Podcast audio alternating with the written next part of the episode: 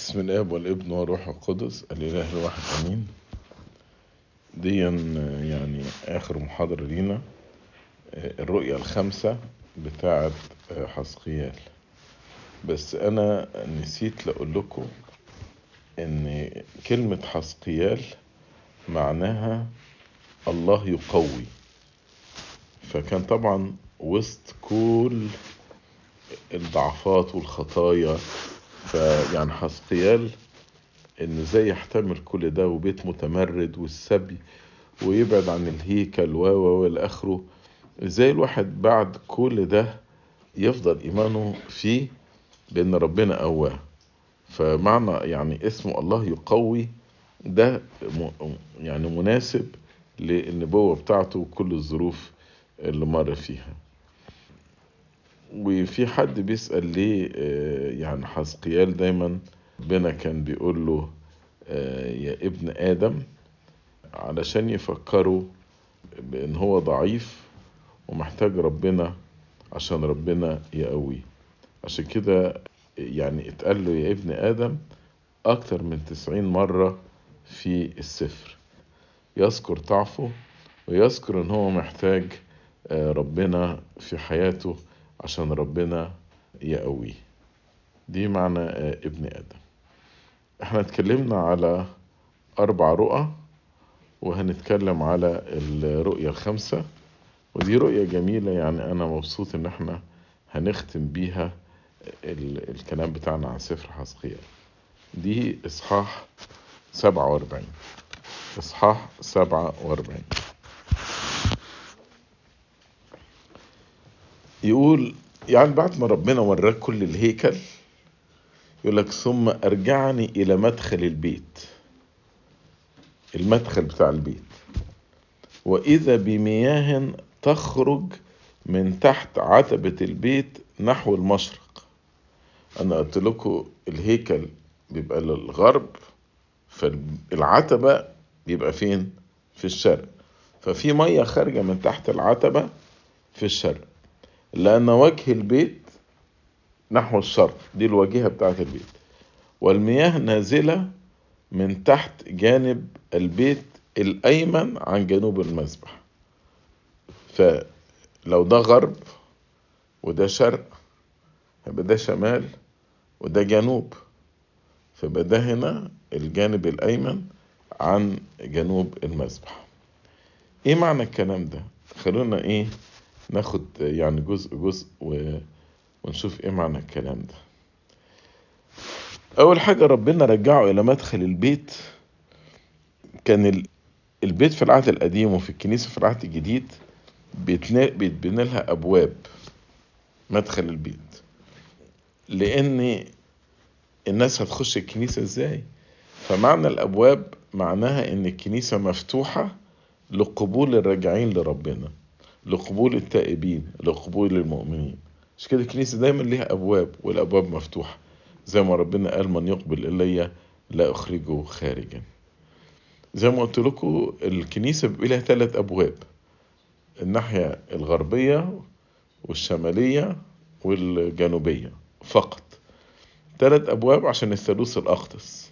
وأما في الشرق مفيش أبواب عشان بتولية العذراء. وهنا الملاك هو اللي رجعه إلى مدخل البيت. يعني الملاك خلاص هو النبي خلص شاف البيت كله فجه الملاك رجعه إلى مدخل البيت. وده دور الخادم دور المكرس دور الكاهن إن يجيب الناس للكنيسة. ويدخله من الباب. والباب هو المسيح. زي ما قال أنا هو الباب. لا يقدر أحد أن يأتي إلى الآب إلا بي.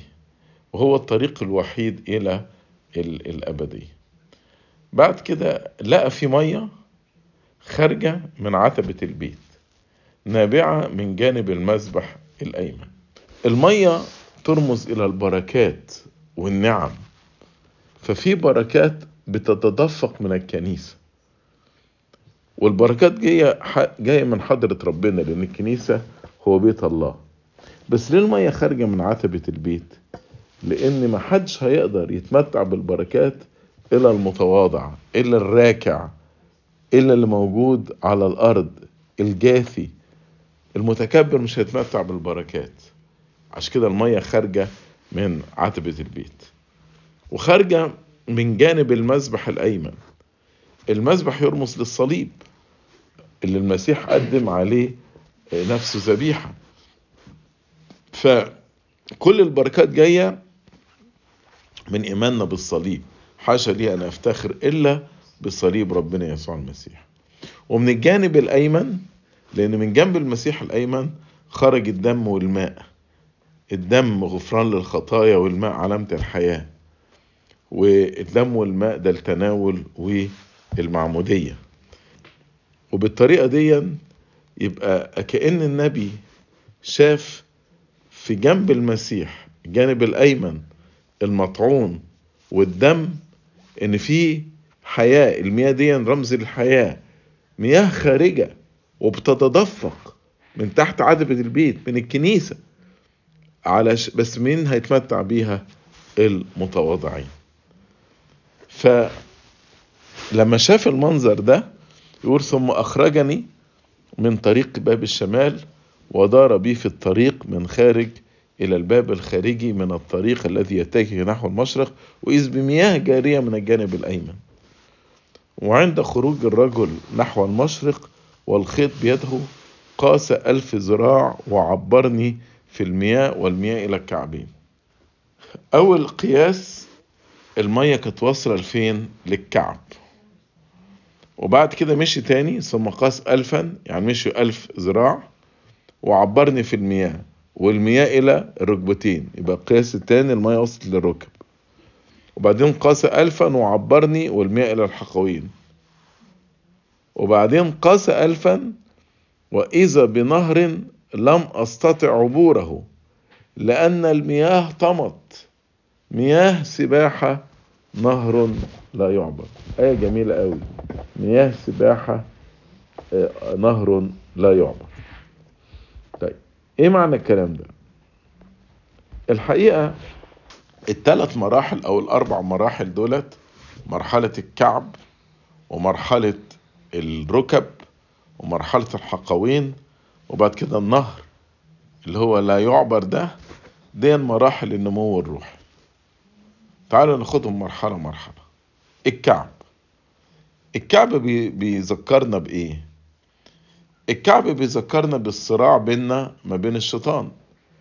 زي ما ربنا قال لحواء وأجعل عداوة بينك أو للحية سر قال للحية أجعل عداوة بينك وبين المرأة وبين نسلك ونسلها. هو يسحق رأسك وأنت تسحقين عقبه. فالمياه اللي الكعبين دي دي أول مرحلة. فالإنسان بيتذكر في أول مرحلة السقوط سقوط الإنسان وسقوط البشرية ولكن الخلاص اللي أعد له زي ما ربنا قال إن نسل المرأة اللي هو يسوع المسيح هيسحق رأس الحي. عشان كده بطرس لما شاف الأعرج اللي على باب الجميل وأقام يقول ففي الحال تشددت رجلاه وكعباه فوثب وصار يمشي وهو يطفر ويسبح الله. فيبقى الكعب برضه يذكرنا بعمل ربنا فيه إن بيقومنا من العجز الروحي. لو أنا مشلول روحيا ربنا هو اللي بيقومني زي ما قوم الراجل المشلول. ووهبنا قوة. عشان كده نعمل زي الراجل ده نطفر ونسبح الله. يبقى اذا أول مرحلة المية بقى النعمة عمل النعمة. المية دي عمل النعمة. بتذكر الإنسان بالسقوط بخلاص المسيح بالجهاد وزي ربنا قومني من العجز الروحي ووهبني القوة وده بيتحول إلى شكر وتسبيح لله. دي المرحلة الأولى. المرحلة الثانية الركب. الركب ترمز لإيه؟ في صمويل الثاني إصحاح 22 وعدد 37 يقول توسع خطواتي تحتي فلم تتقلقل ركبتاي. يعني وسعت خطواتي بس ركبتي ما تهزتش ما تقلقلتش. فالركب معناها الثبات في الحياة الجديدة. فلم تتقلقل ركبتاي معناه حياة ثابتة. زي ما ربنا قال إن ثبتتم فيا وثبت كلامي فيكم تطلبون ما تريدون فيكون لكم. والثبات بيجي بالتناول من يأكل جسدي ويشرب دمي يثبت فيا وأنا أيضا فيه. يبقى أول معنى للركب إنه الثبات في المسيح. ده أول معنى. المعنى الثاني للركب زي ما نقرأ في اشعياء 45 23 يقول لي تجثو كل ركبة. فبقى الركبتان هنا بيذكرنا بأهمية الصلاة في حياة المؤمن. إن كان أول معنى للركب معناها الثبات في المسيح بالتناول المعنى تاني أهمية الصلاة لي تكثو كل ركبة. وبرضو ذكر عن دانيال في دانيال ستة وعدد عشرة لما صلى جثى على ركبتيه. فالإنسان المؤمن لا يستغنى عن الصلاة. علشان ينمو. المعنى الثالث للركب داود النبي يقول ركبتاي ارتعشتا من الصوم. فالمعنى الثالث إن الركب بتذكرنا بأهمية الصوم والتذلل أمام الله عشان ربنا يرحمنا ويترأف علينا. وهنا يبقى الركب تعني الصلاة تكسو له كل ركبة وتعني الصوم. والصوم والصلاة دولت الجناحين اللي الإنسان بيسمو فيهم فوق الأرضيات. وزي ما قال هذا الجنس لا يخرج إلا بالصلاة والصوم. يبقى الركب ليها ثلاث معاني. المعنى الأول التناول اللي هو الثبات في المسيح. والمعنى الثاني الصلاة. والمعنى الثالث الصوم. وديا المرحلة الثانية إن الإنسان من خلال التناول والصلاة والصوم بيرتفع في الحياة الروحية. نيجي بقى للمرحلة الثالثة المية وصلت فين؟ للحقوين. الحقوين دي علامة إيه؟ الاستعداد لتكن أحقاءكم ممنطقة ومصابيحكم مقادة. ولما ربنا قال لبني إسرائيل يخرجوا من أرض مصر قال لتكن أحقاءكم مشدودة وأحذيتكم في أرجلكم وعصيكم في أيديكم وتأكلونه اللي هو خروف الفصح بعجلة. ده إشارة للاستعداد الكامل واستعداد للرحيل أو السهر لأنكم لا تعرفون اليوم ولا الساعة التي فيها من الإنسان أو الاستعداد للتناول. وبرضه معلمنا بولس الرسول يقول فاثبتوا ممنطقين أحقاءكم بالحق ولابسين درع البر. طب الحق يبقى مين؟ الحق هو المسيح أنا هو الطريق والحق والحياة. فيبقى حياة الاستعداد مش هقدر أوصل لها إلا بالمسيح. مش كده؟ المنطق أحقاءكم بالحق. يبقى مش هقدر أوصل فعلا حياة السهر والاستعداد إلا بالمسيح. أيضا يوحنا المعمدان اللي كان مشهور بتواضعه كان يلبس على حقويه منطقة من جلد. ولما بلغوا يعقوب إن يوسف اتقتل وده كان بلاغ كاذب يعني فوضع مسحا على حقويه. فيبقى الحقوين برضو بالإضافة للاستعداد يرمزوا إلى التذلل والتواضع. فيبقى الحقوين يرمزوا إلى التذلل والتواضع. ومن هنا يبقى دولت الثلاث مراحل قبل المرحلة الرابعة. المرحلة الأولى اللي هي الكعب بنتذكر فيه العصيان بتاعي وتذكر فيه عداوة ربنا بتذكر إزاي ربنا إداني خلاص؟ فتشددت نفسي وبتذكر إن أنا إزاي آمنت بالمسيح مخلص وفادي وعلشان كده بشكره وبسبحه. دي المرحلة الأولى. هي مرحلة التوبة. المرحلة الثانية بعد التوبة بقى اللي هو الثبات بالتناول والصلاة والصوم. دي مرحلة الركب. المرحلة الثالثة الاستعداد والسهر بالتواضع أمام ربنا. ضرورة الاستعداد والسهر بالتواضع أمام ربنا. تيجي بقى المرحلة الرابعة ودي جميلة جدا. يقول لك إذ بنهر لم أستطع عبوره لأن المياه طمت. مياه عميقه عميقه عميقه مياه سباحة بس نهر لا يعبر مياه سباحة نهر لا يعبر ده معناه إيه بقى؟ ده معناه فيض النعمة. والإنسان يعني تغطى تماما بالماء فالذات ماتت فيه. وكل التعلق بالأرضيات والماديات والفانيات انتهى تماما. إحنا اتولدنا فين؟ اتولدنا في يعني اتولدنا في المية. يعني زي السمكة كده. السمكة لما تخرج من المية هتموت.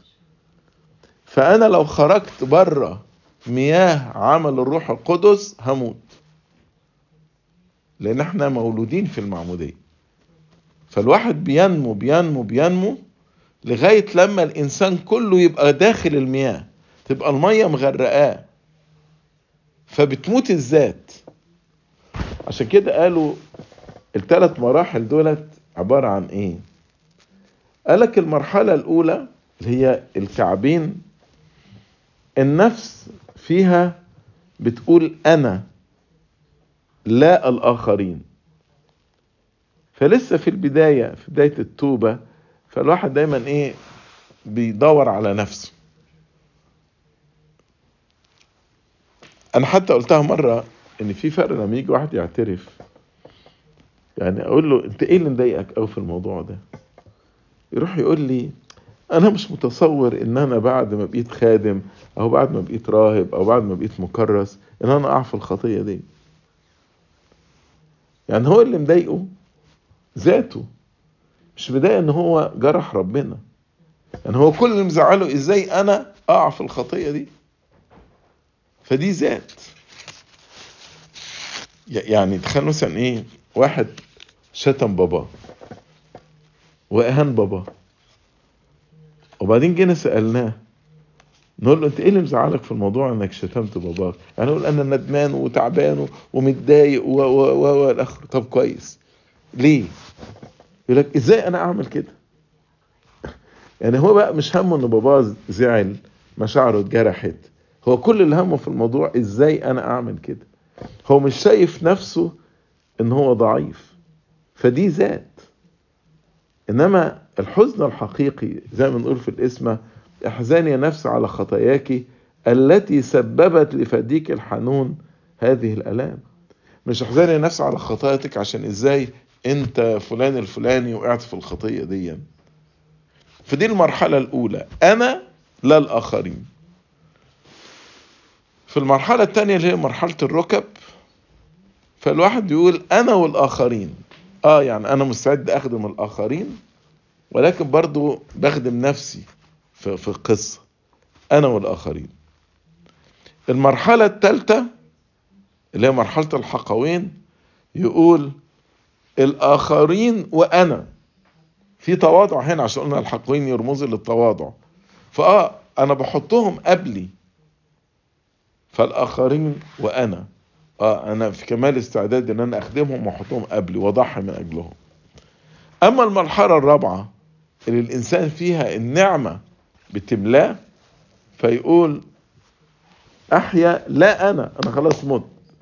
ولكن المسيح والآخرين دولت هم كل حاجة. أنا أنا مش في الصورة خالص. أنا زيرو. أنا مت. ف يعني نشوف مثلا إستفانوس. وقت موته. تذكر حاجة عن نفسه خالص؟ كل اللي تذكره يا رب لا تقم لهم هذه الخطية يعني فكره في الآخرين. الآخرين اللي بيسيئوا إليه اللي بيموتوه اللي بيرجموه.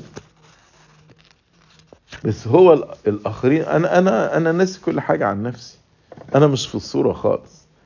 ده الإنسان اللي هو دخل إلى فيض النعمة أيضا قالوا على الآية دي مياه سباحة نهر لا يعبر قالوا دي ترمز إلى محبة ربنا.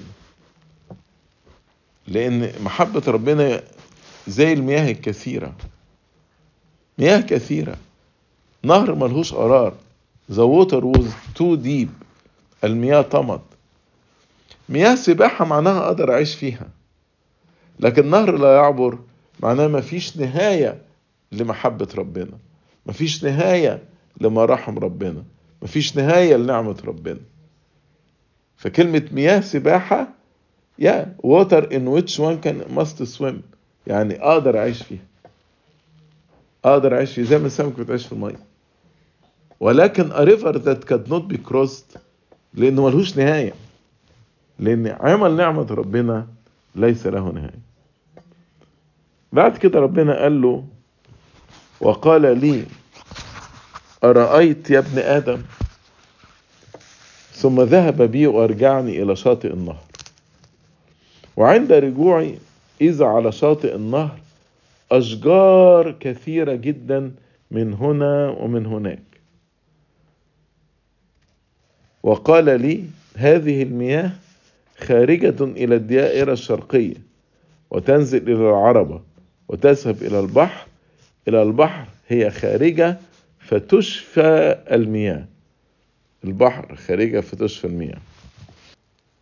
ويكون أن كل نفس حية تدب حيثما يأتي النهران تحيا. ويكون السمك كثيرا جدا. لأن هذه المياه تأتي إلى هناك فتشفى ويحيا كل ما يأتي النهر إليه. وبعدين يقول لك ويكون الصيادون واقفين عليه من عين جد إلى عين عجلايم. يكون لبسط الشباك ويكون سمكهم على أنواعه كسمك البحر العظيم كثيرا جدا. إيه معنى ال ال الكلام الجميل ده؟ أول حاجة الأشجار. شاف أشجار كتيرة على النهر نهر نعم ربنا. الأشجار دي هم المؤمنون. أشجار مغروسة على مجاري المياه تعطي ثمرها في حينه وكل ما تصنعه تنجح فيه زي ما بنقول في المزمور الأول. ودي معناها أن الإنسان مثمر في حياته يحمل ثمر الروح. طيب لو الشجر ده بيشير إلى المؤمنين المثمرين طب إيه السمك؟ في سمك كتير كتير كتير في صيادين واقفين وبيبسطوا الشباك وفي سمك يقولك على أنواعه كثير جدا أنواع مختلفة. السمك يرمز إلى الخطاة خلي بالك السمك ده في البحر. البحر يرمز للعالم بطياراته والنهر يرمز إلى عمل النعمة. فربنا قال على المية اللي هتخرج من الكنيسة هتذهب إلى البحر. يعني عمل نعمة ربنا هيوصل إلى العالم. زي ما بنقول خرجت أصواتهم إلى أقطار الأرض كلها وبلغ كلامهم إلى أقاصي المسكون. هتخرج إلى البحر يقول لك إلى البحر هي خارجة فتشفى المياه. مياه مين اللي تشفى؟ مياه البحر أمواج العالم. فنعمة ربنا توصل للعالم وتغير ناس. طيب مين موجود في في البحر ده؟ سمك. السمك ده الخطاة اللي لسه ما ابتدوش يعيشوا في المية بتاعة النهر عايشين في نهر في بحر العالم في ملذاته. لكن يقول لك كل نفس حية تأتي تدب حيثما يأتي النهران تحيا. يعني يأتي النهران؟ يعني لما يجي المية اللي هي عمل نعمة ربنا وتتلامس مع مياه العالم مع بعض وتشفي مياه العالم ديًا فالناس اللي موجودة في الحتة دي اللي هتلامسوا مع مياه ربنا هتشفى النفس دي فالخطاة دولت هيتوبوا. الخطاة اللي ابتدوا يقربوا من الكنيسة هيتوبوا. وهيكون سمك كتير قوي. لأن المياه تأتي إلى هناك فتشفى. المياه عمل نعمة ربنا هتوصل هناك وتشفى. ويحيا كل ما يأتي النهر إليه. النهر أول ما يوصل لأي سمكة تحيا السمكة دي. ويكون الصيادون واقفين. الصيادين بقى مين؟ الخدام كهنة مكرسات. دولة الصيادين واقفين لبسط الشباك الافتقاد والرعاية ويكون سمكهم على أنواعه كسمك البحر العظيم كثيرا جدا. يعني زي ما بنقول في تسبيحة العشار اخترت والزانية غفرت لها. سمك كتير. هيصطاد العشار ويصطاد الزانية ويصطاد القاتل زي أنبا موسى ويصطاد حد زي مريم البصرية ويصطاد واحدة زي بئيسة. بيصطاد بيصطاد بيصطاد. يبقى إذا السمك بيشير إلى الخطاة اللي عايشين في البحر والصيادون دولت خدام ربنا زي ما ربنا قال هلم أورائي فأجعلكما صياد الناس. وفي صيد كتير. ودي فعلا على القرن الرابع المسيحية كلها انتشرت في العالم كله. بعد كده يقول إيه؟ أما غمقاته وبركه فلا تشفى. عشان اللي محدش فاهم الغمقات دي اللي هي بالإنجليزي swamp و marshes ال swamp بتاعت البحر وال marshes بتاعت البحر البرك لا تشفى. المية بتاعتها مش تتصلح. They will be given over to salt تجعل للملح. ال swamps دي المية بتاعتها بتبقى إيه؟ المية بتاعتها محبوسة ما بتختلطش بمية تانية هي والبرك. فترمز لإيه بقى الغمقات والبرك دي يرمزوا للناس الأنانيين اللي عايشين لنفسهم مش عايزين ينفتحوا على عمل ربنا. عشان كده مش هتشفى المياه. وفي أنانيتهم لا يثمرون. مش هيكون عندهم ثمر. مش كده قال أما غمقاته وبركه فلا تشفى. دولت ناس منغلقين على أنفسهم في أنانية مش عايزين يتعاملوا مع نعمة ربنا عشان كده مش هيشفى تجعل للملح. تجعل للملح زي ربنا في رومية تسعة ربنا بيتمجد بكل واحد. يعني ربنا بيتمجد بيتمجد بفرعون وتمجد بموسى تمجد بالاتنين ربنا بيتمجد بالقديس وبالشرير بيستخدم كل المجد. فهنا حتى الغامقات والبرك ربنا هيتمجد بيها ويخليها للملح. يعني عايز أقول يعني حتى البرك دي اللي هي منغلقة على أنانيتها زي فرعون في كل شره. ربنا اتمجد بفرعون. يعني وأظهر فيه قوته. فالناس دي ربنا برضه هيتمجد فيها إن هم هيخليهم صوت ما البرك دي اللي هي بتاعة البحر. بيتجمع فيها المية وبياخدوا منها الملح. فده معناه إن ربنا بيستخدم كل حاجة وبيتمجد بكل حاجة. وعلى النهر ينبت على شاطئه من هنا ومن هناك كل شجر للاكل لا يذبل ورقه ولا ينقطع ثمره. كل شهر يبكر لأن مياهه خارجة من المقدس من الهيكل من الكنيسة. ويكون ثمره للأكل وورقه للدواء. ثمره للأكل وورقه للدواء. فهنا نتكلم على الورق والثمر. ورقه لا يذبل وثمره لا ينقطع.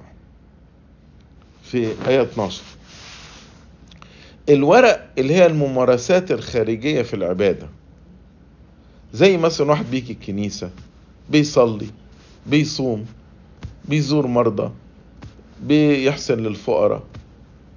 دي الورق. والثمر ده الجوهر الثمر اللي بيحمل الإنسان جواه. المؤمن الحقيقي يبقى فيه الاتنين الورق والثمر. ما يبقاش في ورق من غير ثمر زي شجرة التين. فالمؤمن الحقيقي يحمل ثمر الروح القدس في حياته ولكن أيضا الورق موجود. فلو أنا خدمتي أو في رهبنتي كل الموجود عندي ورق. بحضر التسبيح كل يوم بحضر القداس كل يوم بقوم بالاوبيدنسز بتاعتي. لكن ما عنديش ثمر. فبقيت زي شجرة التين اللي سيد المسيح طلب إن يلاقي فيها آه، ثمر وما لقاش. لكن ال- ال- الراهب الحقيقي المكرسة الحقيقية الكاهن أو الأسقف الحقيقي حياته فيها الاتنين. فيها آه العبادة ومظاهر العبادة الخارجية بس فيها الثمر يحمل ثمر المسيح. حاجة تانية بين الثمر والورق قال الثمر للأكل والورق للدواء. يعني إيه الثمر للأكل والورق للدواء؟ الثمر للأكل يعني بنشبع الآخرين. يا إما بنشبع الآخرين في صداقتنا وعطيانا أو نشبع الآخرين عن طريق بنديهم محبة بنحتملهم بنفرح معاهم بنطول أناتنا عليهم. بنقويهم. فكل من يتعامل مع مؤمن مثمر هيشبع. بعد كده قال الثمر للأكل. طب والورق للدواء؟ ليه الورق للدواء؟ وما عنديش ورق. يعني ما بروحش كنيسة ما بحضرش التسبيحة ما بحضرش قداسات ما بتناولش ما بحضرش الغروب. هبقى عثر الآخرين.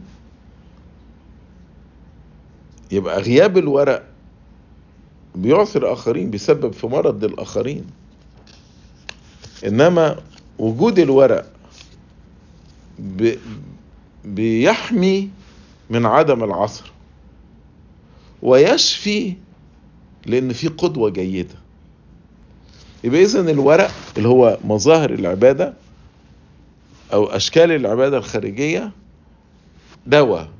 دواء كوقاية ودواء كعلاج. كوقاية إنها بتحمي من العثرة وكعلاج بالقدوة الحسنة. بعد كده بقى ابتدى يعني يوصف توسعة الأرض بس يعني الرؤية بتاعت المياه الغامرة تنتهي هنا. فالحقيقة الرؤية دي يعني جميلة جدا وفيها معاني جميلة. لإلهنا المجد الدائم إلى الأبد. آمين.